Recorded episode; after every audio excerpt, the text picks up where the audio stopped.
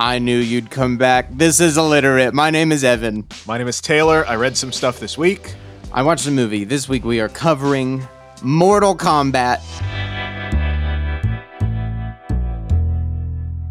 I'm so excited. The 90s video game franchise is finally back out with a major motion picture, and it just came out on HBO Max uh, and theaters.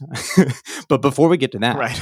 let's uh, let's just once over the results of the of the Oscars because we had a bunch in the running. Taylor, But who knew? Because nobody saw it. So number one, we had "Promising Young Woman" won uh, best original screenplay, as we talked about when we covered it uh, a couple weeks ago. Uh, "Nomadland" obviously is the big takeaway, and uh, Chloe Zhao making history. If you had not checked out our "Nomadland" episode, please go back. It was just a few weeks ago and check that out, and we can talk all about that. because the awards are potentially becoming more and more the people's choice, but certainly not anymore. The, the awards are, oh, what's this weird thing that critics liked that nobody knew about or saw when it came out? So we try to find those things and cover them when they come out. Exactly. That's why that's so we can be there to kind of peel back that layer. And what is this? Well, let's go on a journey. But that's old news. On to this week. Something that will never win any awards. Probably anything. not. um, we are so excited to be doing Mortal Kombat. I was a big fan as a kid in the '90s. Definitely loved the first movie. I don't think I saw the second one, and and uh, that's probably why we didn't get a third one. Is people like me didn't go to the, go to the second one. But I was a big fan. So, eh, but it's a, a franchise that was massive. It's faded away back into its video game realm for the last 20 years. It's had a few successes there, and there's always been rumblings of that third film, which eventually fell apart. And so here we are finally. With this is everything that you, all the resources in the world uh, were basically thrown at this, from what I can tell. It, they did really well. I, I mean, I, I my initial reaction Right. is that I, I really appreciate how much work they went into just the story of this thing. So it, it got my gears going. I'm really excited to to kind of peel back and understand what is what's really behind these characters because it, it's such a it's such a character driven thing. The games have no plot. They're a battling. They're a fighting. You know, fighting, simulate. You know, like I get there are two. s- you know, There are there are all these different realms, and they need to battle for control over the realm. You know, those types of things. I get it, but it's down to characters. It's very You're gonna have to backpedal for the fans. Yeah. for the fans. You're gonna have to. hey, there it is. So it's very it's very character driven, and I'm really interested to see. I, number one, where Mortal Kombat, the franchise, the video game, really came from, and then what they drew on when they created it, and then you know can, kind of compare that up with what we ended up with. So yeah, uh, With I'm movies stoked. here. Because there's 22 games, 11 main Oh games, and only two movies. Like you said, the last one came out around 25 years ago. okay, see, like here 10, we are. 11 games sounds more like 11 main ones. That sounds more, yeah, that's more 22 what I was thinking. But total, yeah. 22 altogether, my gosh, oh my gosh. yeah. But here we are now in a world where was anybody asking for a Mortal Kombat movie? Right. Isn't it that, like you said, isn't it that thing from the 90s? Yeah. Like they're- have continued to make games. The last game came out two years ago. Like it, it has been continuing to go, but it is up there because of the video games and video game sales, one of the highest grossing media franchises. It's in the five to 10 billion range, which Wow. other properties, since I'm a weirdo and look this stuff up, in that range, uh, Thomas the Tank Engine, Sesame Street, Twilight, the X Men, these are all properties that are in that range. Wow. That's some good context. so, like, okay, Yeah, this it is a hasn't major faded- property. you know. this is a major Yeah. deal. So we don't ever do anything about video games. So I'm excited to talk about that world because it's a totally different production right. building up process, especially in the 90s. The first game came out in 1992, was developed in 10 months, which Oh, is insane. That's insane, especially for 92. If you said that about a game now, it'd be like, wow. that would still be incredible. So for 92 and how far things have come in, in nearly 30 years. Oh my gosh. and also four people. Oh my Which, god. uh, All right. All right, Yeah. Mortal Kombat. That's right. So Ed Boon is one of the main guys, Mhm. co-creator, programming, which is a nightmare to think about. He was actually working on pinball machines. This is the time oh, and place sick. Yeah. when this is happening. I love that. And then John Tobias is the other guy, co-creator, who we'll most talk about those two guys. He did the art and the story, Mm. so he's the other head honcho. And then John Vogel worked on the graphics and Dan Forden did the sound design. And that's the squad. Wow.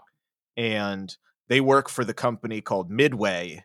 And they were going to work on a video game for this upcoming film Universal Soldier with John Claude Van Damme. Okay. Okay. And they were trying to do something with that. And then Tobias and Boon, the two co-creators, they wanted it to be more like Enter the Dragon, Bloodsport, these more edgy films, right. more kung fu grit to them.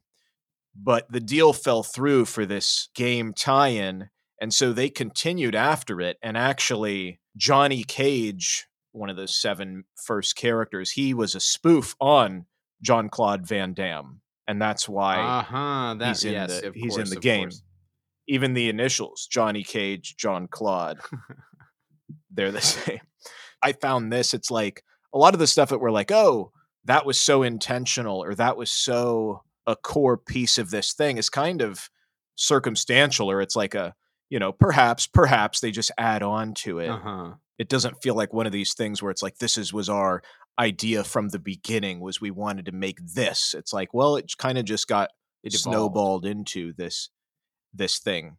Um, Well, I mean, So it sounds like it was make- it was yeah. like meditating in this like soup of like 70s and 80s, you know, kung fu films mixed with, you know, the, For it- so this is really Mhm. interesting because you know, so often we do th- talk about things people sitting down and this was the vision or I had an idea for an A to B and I had to figure out the middle and these guys are more like building as they go and letting it evolve. for sure. really interesting. And it- it's so interesting right off the bat that the property itself has this affinity for for cinema.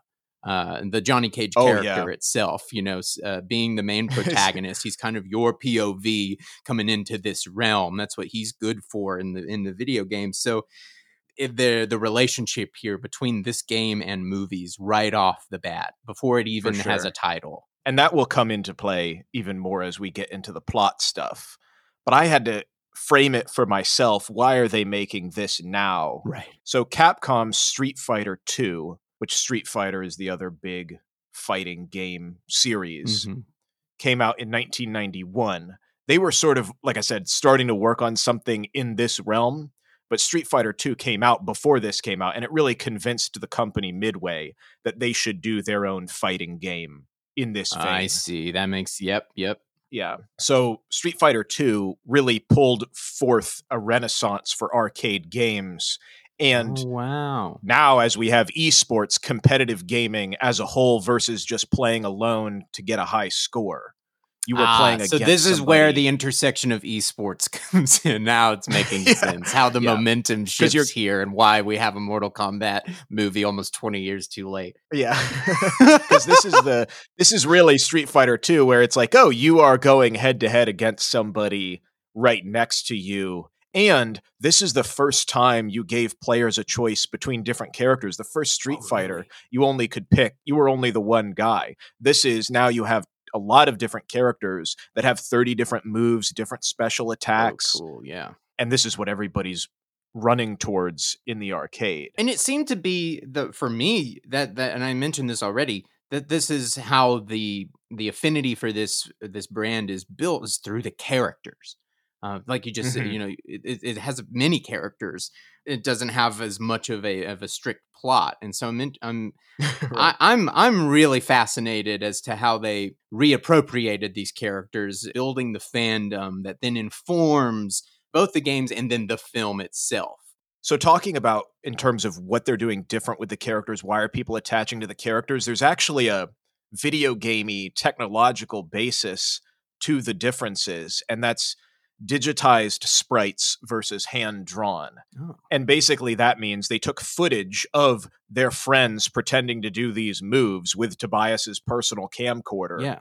and then digitize them. And this was so cool that people wanted to see this, and they only could really work with fighting games where it's a large character taking up most of the screen. Oh, Because if you have. Mario Yeah, running yeah, around yeah. on the screen, you know what I mean, or Pac Man or whatever, it's like it has to be eight by eight pixels. But if you have a big character that's 200 pixels tall, you can take the graphics data from the camcorder footage that you had and turn it into the moves. So that was a big part That's of huge. That's what- that would be such. A, you would. You I mean you'd be on the cutting edge. You'd be doing that and being like, I just saw the T Rex from Jurassic Park for the first time. yeah, yeah. Oh, this looks like a person. Yeah. it was. yeah. Uh, and I'll post some links to, as always, in the show notes. There's specific side by side videos of the characters making the moves and the camcorder footage that they have of them dressed Yes. up Yes. in their costumes. And so this is the Sub Zero inspiration for the character. And it actually has to do, again, with the technical logistics of making a video game. So memory was very scarce. The final arcade game, in terms of the graphics data, is eight megabytes. Oh, I see. Okay. That's so. And that's uh, you know crazy for nowadays to think, but Yeah. that's what it consisted of. And so adding more cost way more for Right. the for the arcade game, you know, midway is like we can't do this. So saving money on two characters, they did a thing called palette swapping. So they found a yellow ninja costume in Chicago and then created the blue ninja as the opposite. It's the exact same thing, the exact same character model, but just two different colors, ice and fire opposing clans, Right. and then everything rolled off of that for what they wanted the character kind of qualities to be and, and what the storytelling would be. And one is Chinese and one is Japanese in origin. And that's the direct inspiration for Sub Zero. So I looked into this because Tobias or Boon, I forget which one, rep said there was a book that they read for the the ninja Really. ninja in China story. So this was a bizarre wormhole. This is uh, what I wanted I to know down. because before we get too deep here, as just a, as a general fan of the uh, game and as a child in the '90s, the characters that I had the most quick affinity for were Sub Zero and Scorpion. They were, uh, as you said, they Yeah. look identical nearly. They're different colors, and they're always the ones I wanted to see more of. And they're they're in the original film, but they're used to a very lesser degree. They're uh, essentially assassins for the other side, and that's they don't they don't have as much of a a driving force in the plot. They're just there to do the bidding of the other side. Whereas they have been completely re retextured into this film as the main rivalry. They are and they're the poster and that's They- like yeah. all the all the art that people draw you know it's these two guys and then that's what I mean is that the yellow the game yeah. it's so character driven that out of that the fans decided the characters that they thought were important and and the Mhm. original film doesn't focus on these two at all and it feels as if Mhm. they've attacked this film with well how can we make these guys really the centerpiece if the entire film happens because of Scorpion and Sub Zero. Um, so I'm, Mhm. this is what I really am fascinating out in, and is the basis of these characters and their relationship, and then and, and then to really pinpoint how smart of a move I think it is what they've done with them. so tobias had put together like i said the technical aspect of it being we got to get a costume and just change their colors but then he was saying there's a there's a book called china's ninja connection by lee Hmm. sing and so i looked up this book and i try you know there's uh, historical evidence in this book for, and this is if you look up in the fan forums and whatever, this Mhm. is the clan that they're based on is the Lin Kuei, which I'm mispronouncing that as well, but It it is saying there was this secret Chinese clan of actual ninjas that then crossed over and had an influence, which then became the Japanese ninja, Oh, which is more of what we know. right. And they abducted kids, and they and they ha- it was this whole thing. right. Uh, so I looked this up, and the book is extremely hard to find. The cheapest one is eight hundred dollars on Amazon because it came out in the eighties and was out of print. But looking into it further and like trying to piece it together, there's nothing on Wikipedia. There's like nothing about any of this stuff except for that this book does exist. But if you go into like the reviews of the book and other things related to it, apparently it's according to some people, like I said, I have no idea about any of this, but it's it's actually fake. Like all of it is fake. Oh, really? It is a random white guy named Randall Brown who wrote these books under this name, Li Hsing, about these ninjas in China. But I, like I said, I believe that because I couldn't find anything about the Lin Kuei except under what Mortal Kombat is. Like it isn't real. It isn't Oh, anything to do with reality. But I guess Tobias read this book in the 80s, got really- yeah. interested in these Chinese ninjas, but none of it is anything to do with actual historical fact or evidence, Well, according to other people on the internet. But it was like, I, I tried to look up Randall Brown. I tried to look up other instances of these books, but like, there's nothing to it except because now Mortal Kombat has superseded what these books were right, right on this right. subject. It has become the primary source. Could you so imagine you if you just were like wrote if you just wrote a whole book, you know, just like "Ah, I'm gonna make up some Chinese legends, and then like inspired a billion dollar franchise that you have like no, you're not a part of Yeah, at all. if you are Randall Brown, please, like, it's just so confusing because, like I said, a bizarre wormhole. Well, that just goes to show you watch what you put out in the world because you never know who will take it and run with it. And I mean run with it. Yeah. so that's the origin for it's all not it's not true, but that's the origin of Sub Zero and. Scorpion is And it's a, and it, hey, it works. It works particularly well as the conflict in this film in Yeah. particular because Scorpion and and uh, Sub Zero are from opposing cultures. Uh, you see the inverse nature there. and- vengeance. yeah, it's Yeah. Ah, man when you're if you were telling me the plot of mortal kombat in 1995 if you were telling me this plot i would be like this is one of the this is going to be an incredible movie.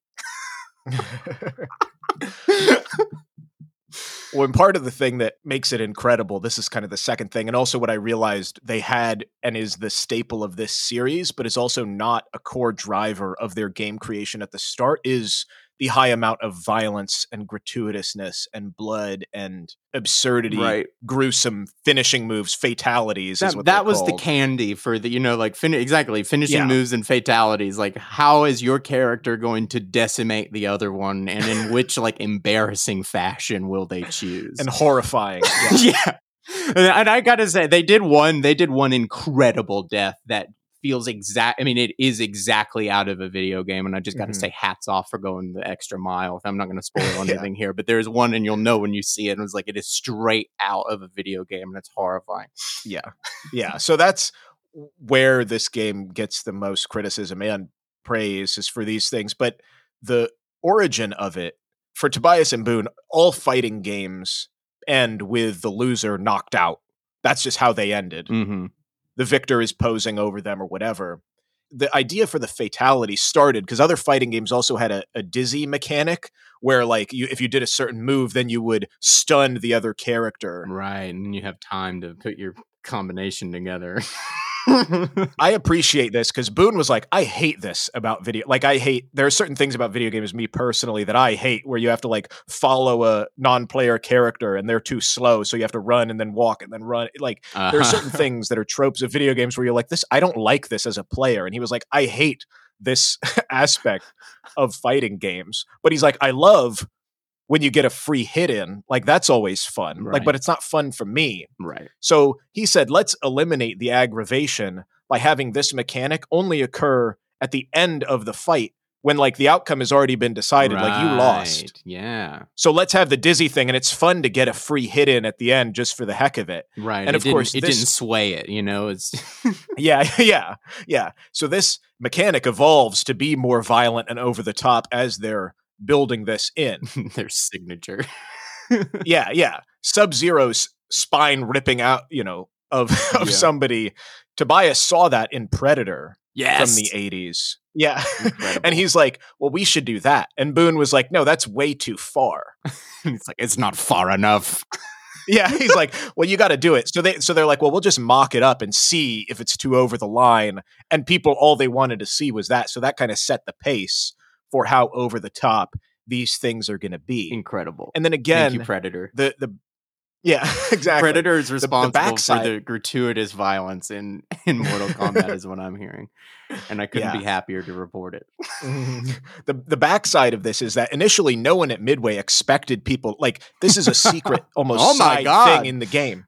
You know, it requires certain button press sequences and depending on the person and what you're doing you have to be a certain distance away and, and then like this is in arcades. There's no cheat codes. There's no you know thing on the side of the box that tells you how to do it. There's no internet to look up. So right.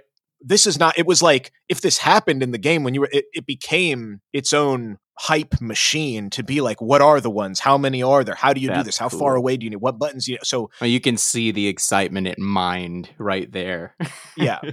It wasn't uh let's make a game where this is the primary driving f- of course it's become that but it's so fascinating to me that at the start the high amount of blood i mean there was always blood and that was over the top but these spine ripping out fatalities at the end was not the core driver. Right, and it Uh, the comes from they, still you know they're talking about things in Yeah. video games that they don't like. Well, what can you know? What what's a mechanic we can improve on? that? I don't like how this. Oh, what if? And then that takes you down a whole other Yeah. road. It, it took him down an entire different path.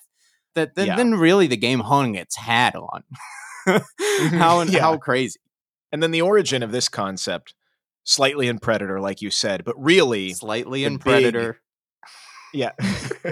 the big the big origin is Asian martial arts media films of the time. Mhm, And I mhm. found in an interview with these guys, they specifically mentioned, ironically, there was a film that came out in 74 from Japan called The Street Fighter. right. It was the first film ever to receive an X rating in the US Mm, purely for violence. wow. Because it's totally over the top. It's now in the public domain, so I'll put a link to it. And I watched um there's there's a, a moment and I mean so gratuitous. A main character castrates this rapist with his bare hands. Oh my god. Just rips it off. And then there's another moment where he punches a thug. And like I said, I'll post a link to this particular clip where he punches a thug and then it cuts to an x-ray of the guy's skull being shattered. That's my favorite. I love adore that. Yeah. So that uh that's very much like these fatality sort of finishing moves are heavily inspired by this film. Also ironically called The Street Fighter. right. But the plot of this film, like you said, according to not the fans, but a general person would be like very thin. Uh, there are these realms that were created by the elder gods, and the denizens of one realm. You could conquer a realm, but you have to defeat their greatest warriors in 10 tournaments of Mortal Kombat. And there you go. And then right. you fight, and then you fight again, and Uh, then you fight again, and blah, blah, blah. So the. That's what I mean. And that's what I. yeah. That's why I love. I, I've had to give good. I have to give props, and I don't even know if we're there yet, but I have to give Right. props to the screenwriters here because yeah, all that stuff is kind of like, well, all right. I, I don't. I, there's not. I can't really empathize with it. It's in, okay. There's a lot going on, but how how do I? How am I going to view this? And how are you going to make things meaningful to me? And I and again, touching Yeah. going back to how they've uh, uh, re- reappropriated uh, Scorpion and Sub Zero to be the plot. I mean, it really i- this is where the Yeah. where it, what it's all about. It's, it really lies into the the Scorpion character. It's this long storied battle between these two for centuries, and so the main Yeah, yeah. character of the new film is a completely new character, a descendant of Scorpion. Uh, who was defeated and sent to sent to hell, um, and so unbeknownst to him, you know, de- you know, centuries later, uh, uh, Cole Young, he's a MMA fighter, and he's you know, and he's kind of down on his luck, but he has this birthmark. Well, it's not a birthmark; it's actually he's a descendant of of a chosen one. He's a descendant of of, of Scorpion, one of Earth's fighters. And so, what is left of the Earth team has to fight to assemble because there's this prophecy that there will be this amazing team that unites when it needs to, that will see Right. Earth victorious. and so you see how the Cole Young character comes in and kind of is the one that bound, bounds the team together and then resummons uh, Scorpion to face Sub Zero, who is at the right hand of the main villain. it all sounds very grand and almost melodramatic Right. in a way, which it has to be because that's like the story influence what it's what it's coming from Right. at least at the first game obviously from Chinese mythology, Shaolin monks, all that kind of stuff. Right. But it is interesting that it pulls from film more than anything, which pulls from books. But the the rabbit hole descending, it started with Big Trouble in Little China.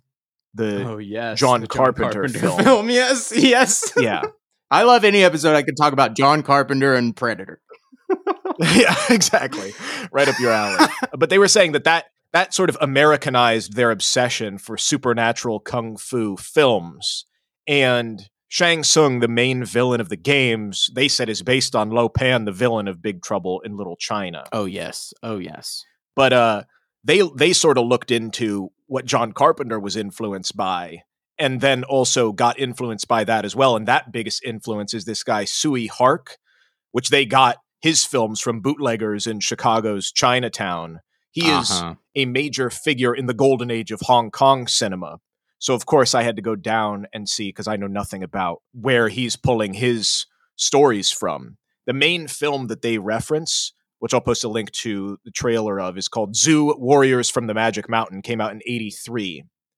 Okay. and this is a wuxia film, which I'll explain what that genre is, but inspired heavily Big Trouble in Little China. Hong Kong action. They actually imported Hollywood technicians for the special effects. Robert Blalack was one of the founders of ILM, helped them push the boundaries of technology for it. Yeah. And just to give you yeah. a flavor. I read a review at the time and they said it was a roller coaster of kung fu, magic, monsters, humor, tension, visual spectacle, and gruesome bits, which isn't that man. exactly yeah. Mortal Kombat. nail on the head. Yeah. Um, but this is based on a very famous xianxia novel called Legend of the Swordsman of the Mountains. Came out in 1932. Very popular novel, has been adapted five times in China and Wow. Hong Kong. Oh my god. I looked into the two genres. The novel is this, and again, sorry I don't speak Chinese, the intonations, but as much as a lowly gringo's voice can Forgive do, us. yeah. Uh, Wuxia is the what they say the the movie is, and xianxia is what the novel was. So that's Okay. generalizing low fantasy and high fantasy. So the wuxia genre is literally wu and xia is martial and heroes. So fictional stories about regular humans who achieve supernatural fighting ability through training, energy cultivation. That's the film world. And then the novel world, ciencia, is two words. Xian being a person having a long life or being immortal.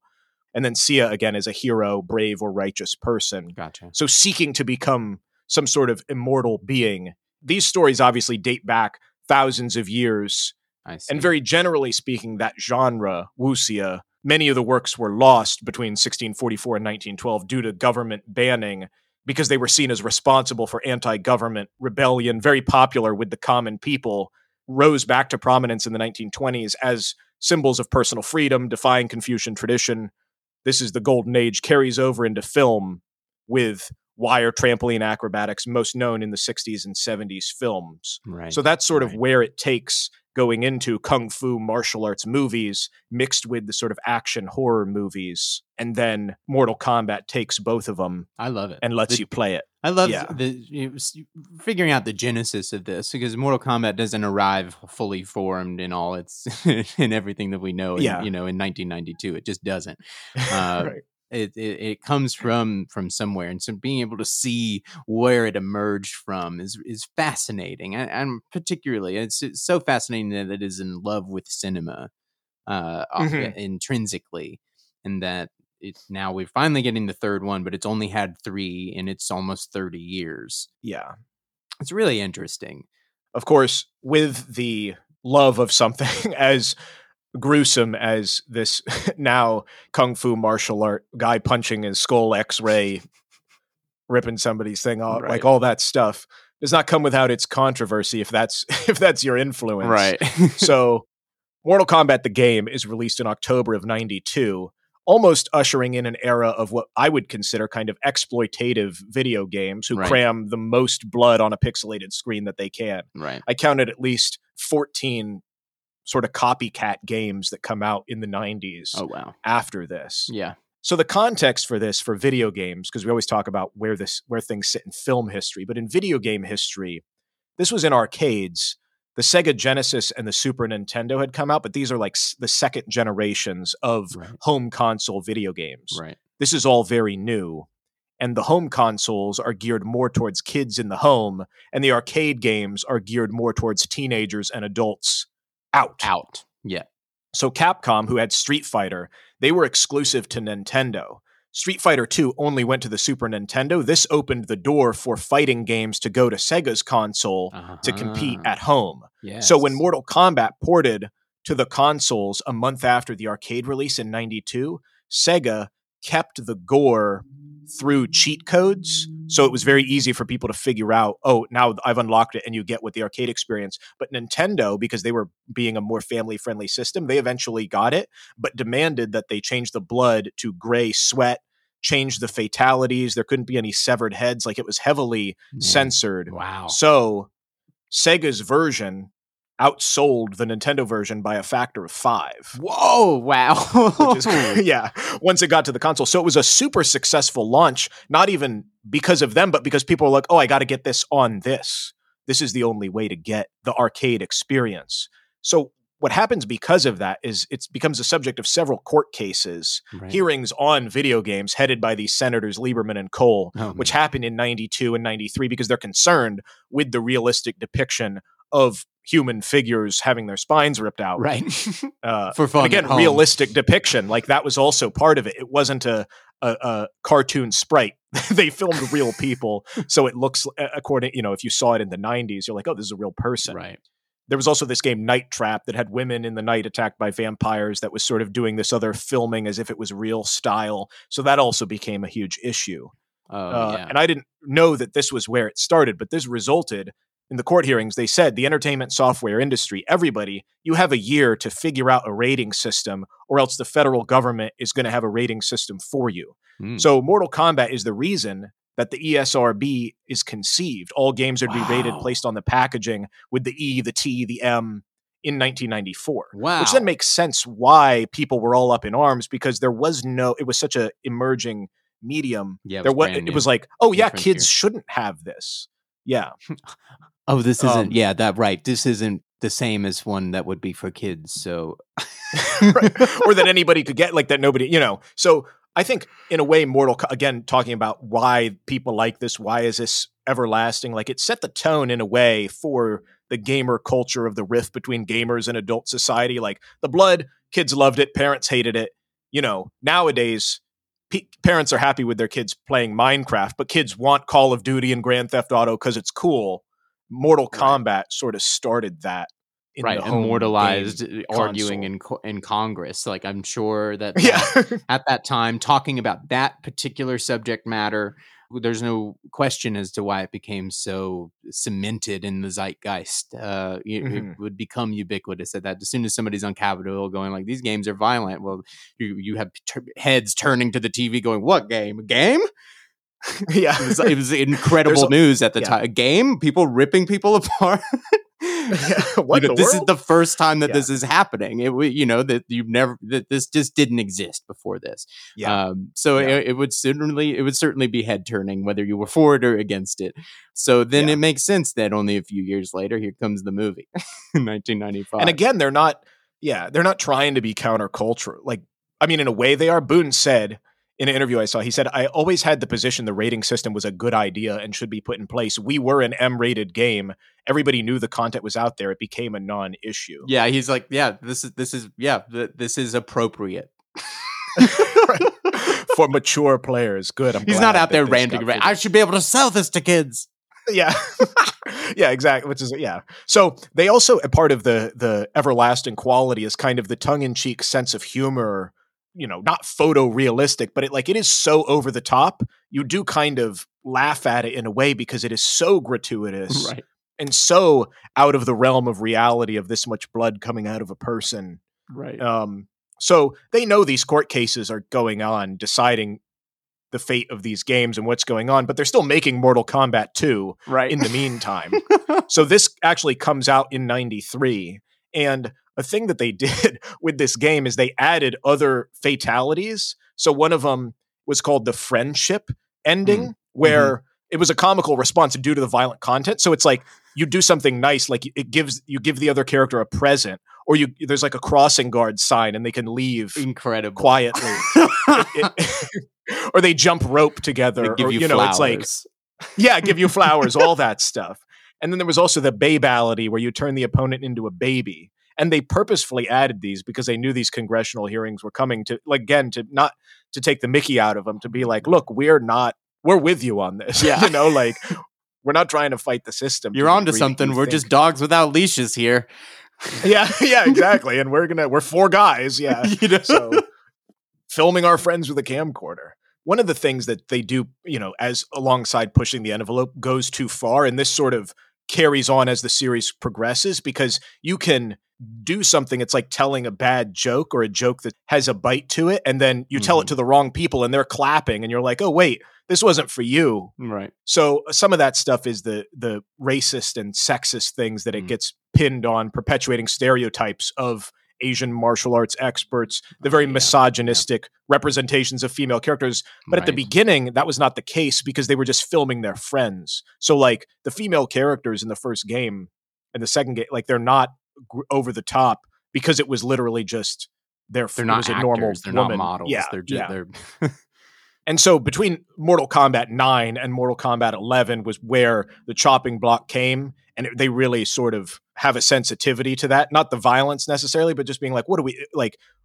We're the wrong, the people that are mad about this are the wrong people. Right. you know, they want this for the wrong reasons. And Boon was like, yeah, we would have done it different had we Mhm. not just sort of ridden the wave of this. Right. But that leads us to finally, like you're saying, video game movies. Because now this thing is a huge multi million dollar property. yeah. Mortal Kombat 2, when it came out, beat the box office numbers of the summer films. Wow. So it is. That's crazy. huge. So you immediately you're like, we got to make the movie in Hollywood, right? you know, in '93, Right. We got to Well- make the movie. We got to make the movie right now. right. Well, they don't know that. And also, kind of talking about video game movies, it's like Rotten Tomatoes has the list of 43 video game movies, worst to best, and only three have a fresh rating. And nice. of those three, two of them came out in the past couple years Sonic and Detective Pikachu. Right. so it's right. like, why are video game movies bad?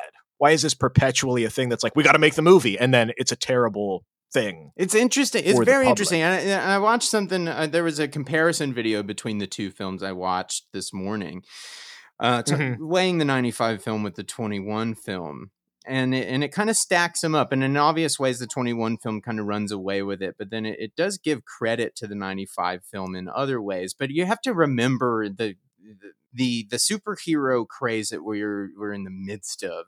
The unending desert of of, of Right. superhero film uh, we were that was completely out of this world. If you said, "Oh man, that's going to be the cinema in 15 years," people would have laughed you right off the street.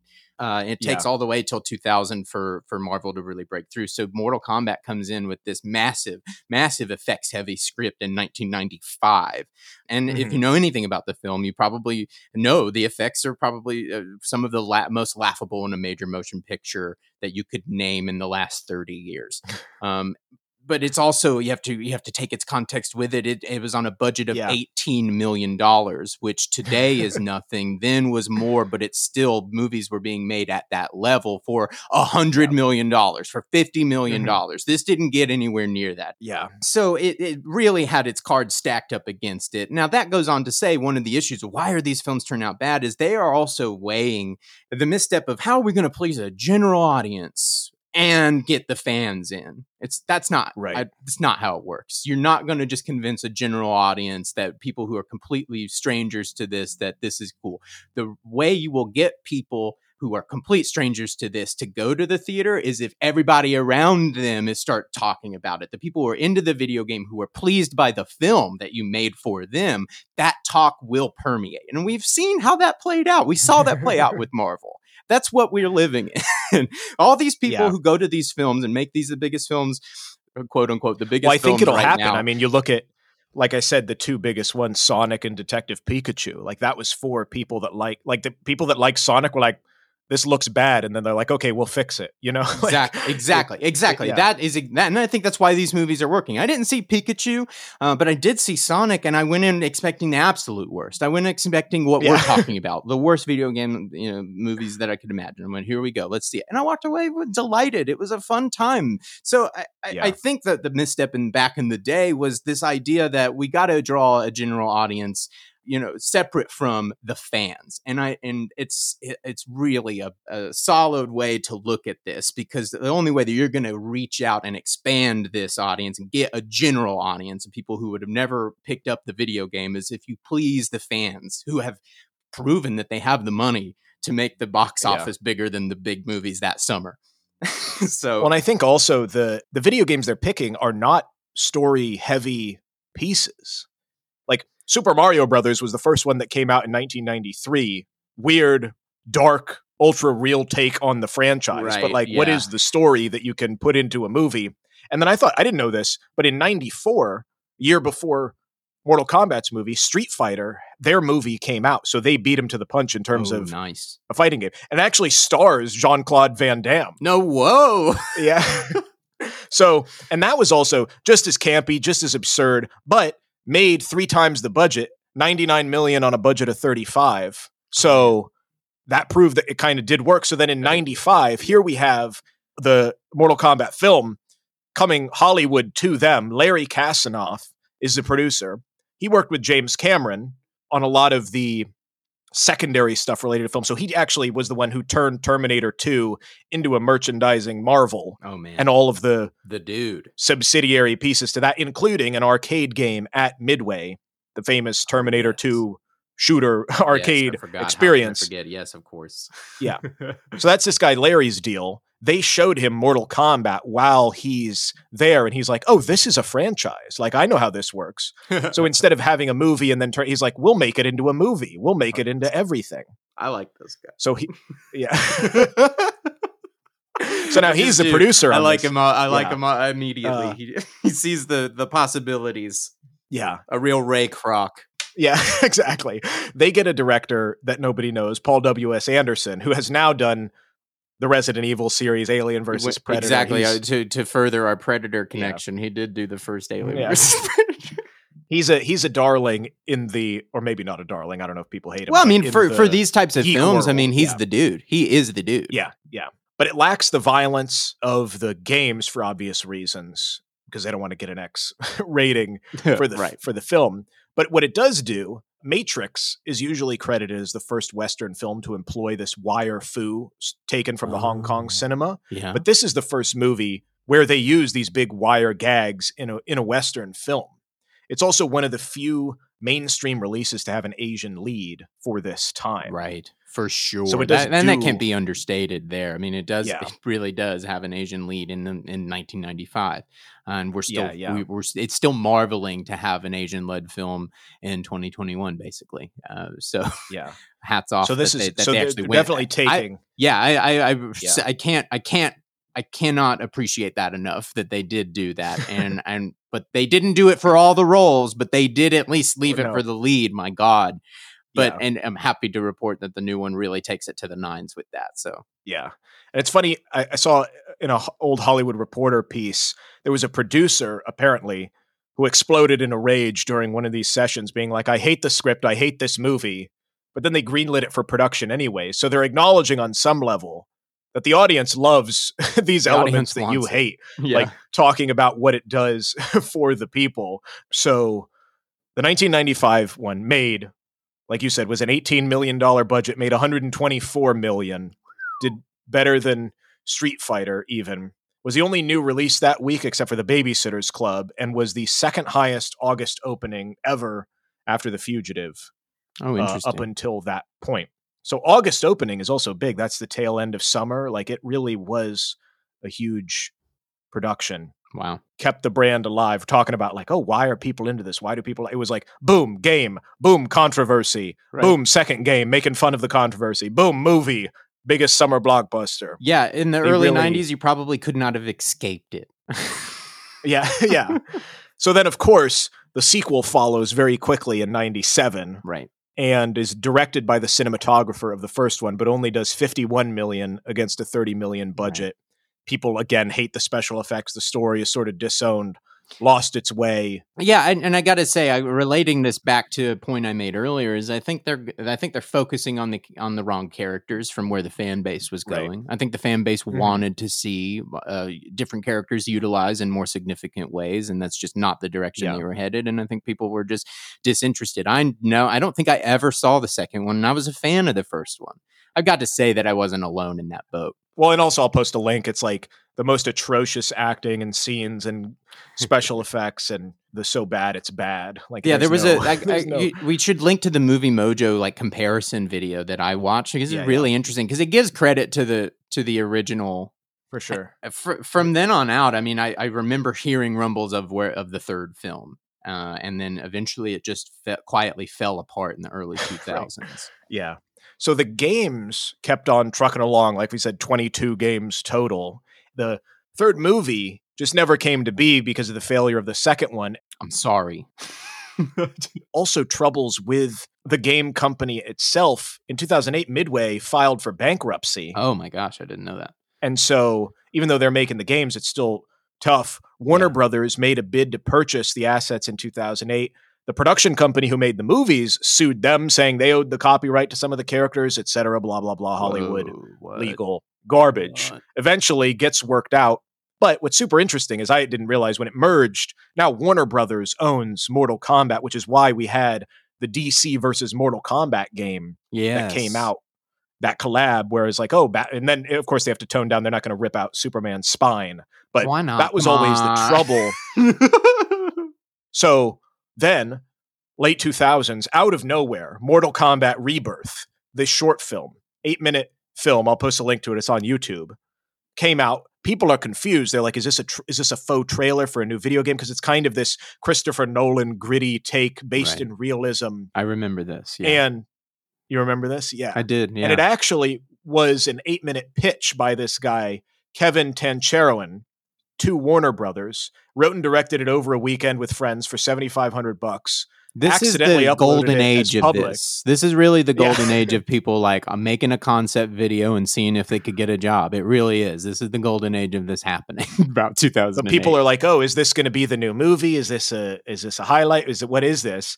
But it was just this guy being like, "I want to make this thing to prove that I should do it." And so he continued to work on it. They actually said, "Sure, make a web series." So that went on for two seasons. yeah, it's it called like Mortal Kombat out Legacy. yeah, and it has more. You know, it's a, it's a whole different thing. And then he was on in some capacity for the big screen adaptation, but then was dropped off the project in 2013. And Hmm. eventually, we get this 2021 film similar to the 1995 film, where they got a guy who this was his first big Hollywood directorial thing, Simon McQuoid. This is also his feature debut. Yeah, I'm baffled because usually, and he, and we say that a lot. We talk about a lot about debut directors, but when you go and look at Yeah. their repertoire, usually they have other credits. Usually they have other things going on, and you pull up, you pull up Simon, and it's it was really just this. And I'm so I, so and when I saw that, it's almost so unusual to find this. When I saw that, I went, "I'm gonna let I'm gonna let Taylor fill me in on this because this is wild." So the thing that he is, and I, I even remember this, he has done commercials for huge brands, Nike, Yep, Apple, yep. etc., and There really cinematic, almost short film type things for Mhm. specifically video games. So he did commercials for Xbox, PlayStation, Halo, Call of Duty. Oh, One of my favorite ones that he did, Star Wars. One of my favorite ones he did is about PlayStation's greatest characters, and I'll post a link to the to it for the PlayStation 3 when that first came out, and it's like Gotcha. Kratos, the god of war, and and everybody is coming into this ancient Right. hall, and they're all cheersing to Michael for what he Yeah. did for us. And it's this, you know, dweeby guy holding a controller that's on the wall, but it's about the the greatest. It was just it's it's wonderful, and I it fits for the time and what well, it is. then But- there so you go. Immediately, it makes sense. Yeah. Then he's the guy for the job. It sounds great. Well, because this is exactly it. It's like this guy knows what gamers like. Yeah. You know, business wise, this isn't mean to say, but like the price is right. Mhm, he's mhm, also mhm. going to be able to be reined in because he's not some Stanley Kubrick visionary Exactly. mastermind. and he's proven that these major corporations can work with him time and time again. You know, And he has plenty of visual effects experience. So they took a chance. yeah. I, there you I- go. Honestly, when, when you look over, when you go over that, when you go over that, it's a no brainer. It's like, oh yeah, for Mhm. sure. Let's let's. This is the perfect type of movie to try Yeah. this out on. This is this is what. This is what it used to be in a lot of ways. Yeah. Somebody would like really do their work, cut out like a uh, like something that they're known for, that they just get relied on for, and then eventually they get the call first, the the stepping stone. This is usually how it how it used to be. It's not quite how it how it works all the time anymore. So this is fascinating. This is really good. I, I I definitely am walking away with a ton of respect from Simon McQuoid. I didn't have any preconceived notions. I just didn't know who he was and had nothing else Yeah. to look at. Yeah, I think Yeah. it takes a good script, but then you got to have a, a good director that understands how visually you can communicate that because it's all it's all non. And most of the time, is it's nonverbal. That's the trick of it. Um, Yeah. So I'm I'm definitely walking away with a lot of respect for Simon here. Oh yeah.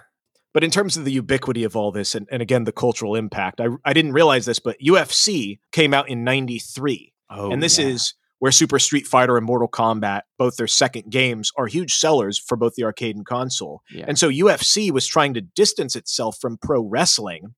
And what did they Mm. compare them to? In the pitches to promoters, they said, "Oh, this is like a real life Mortal Kombat. This is like a real life fighting video game Oh my tournament. God. Oh my god. And so it already filtered into the zeitgeist. And interesting, like you said, that the main character of this film, mixed martial arts fighter. Well, they're they're comparing themselves to Mortal Kombat to even get started as a as a sport. Yeah, So I think that- he yeah. is an MMA fighter. That is his whole character. And again, this is a character created. Uh, Soul. He's only in the in this new movie. Well, and I think that that's the thing is the yeah, what to focus on is the characters, and I would dare even say the randomness of it all. Like so, for e- eh, one one of the, the, things the I saw was the- amalgamation. it takes the plethora of this mosaic that makes Mortal Yeah. Kombat. It takes the 80s, That is the exciting- Yeah, it takes Yeah. the 80s influence, the, Street Fighter influence. It takes the ancient Chinese, Japanese. Uh, all, it takes all of this influence and blends it together, and that that soup creates Mortal Kombat. It's not one. It's not just the fatalities. It's not the line. Get over here. You know. It's not the music Yeah. necessary. It's it, it. All of that comes together to build something bigger than one piece. and it's that that's the exciting part of the game is you have the defender of Earthrealm, you have the conceited celebrity from Hollywood, you have this undead ninja. You go there to watch the ice wizard fight the guy with robot arms because they have no business being together. How did this, you know, like right. that is what that is what you come for and that's what they consistently deliver and this time there's a little bit of a story to it. So people, you know, Yeah, and hang on. So I think what But, they yeah. plan on doing here is that this is so the, the this all hinges around the tournament amongst realms, right? And you have to win Right, ten right. in a row, and then their the Earth has lost nine. Big so this takeover. film Yeah. centers a pre-tournament ten. The next film is supposed to be tournament ten, and then they want to do the third one, which is after tournament ten. I see how structurally this would be uh, satisfying. It was fun, and it was delighting to see somebody give some attention to something I didn't, where I didn't expect it. I didn't expect much from this Yeah. movie. I certainly didn't expect expect for Scorpion and Sub Zero to be turned into like the hinge, uh, like rivals of of of this. That they've always been just another character, and now they really are where the story is li- lays. And as an old fan of Mortal Kombat, man, I am I can't, I'm I'm I'm jazzed on it. It's a great idea. Uh, as a writer, I'm jazzed on it that they found a way to take characters that I love and give them new meaning uh, and give them appro- finally appropriate significance. beautiful. Well, thank you guys for coming on this wild journey. Check us out at Illiterate Pod on Instagram. You never know what our next episode is going to be. It might be on your favorite thing. So get in touch with us and let us know what your favorite thing is. Love you guys. And we will catch you next week.